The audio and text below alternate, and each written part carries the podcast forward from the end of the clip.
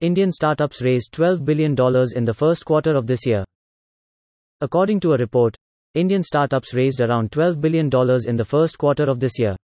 It is a significant growth in the amount of funding by Indian startups as last year they managed to receive only $4 billion in the same quarter. As per the data tracking platform FinTracker, in the first quarter of this year, 528 startups, including 324 in their early stage and 123 in their growth stage, have announced their funding rounds which are worth $12.06 billion. Leading startups publications inform that India in December had 82 unicorns with total funding of over $38.4 billion. According to the Hurun Research Institute, India is the third largest startup ecosystem in the world this year, only behind the United States of America and China. Another report claims that because of the boost in funding, India is likely to have 100 unicorns by the end of this year.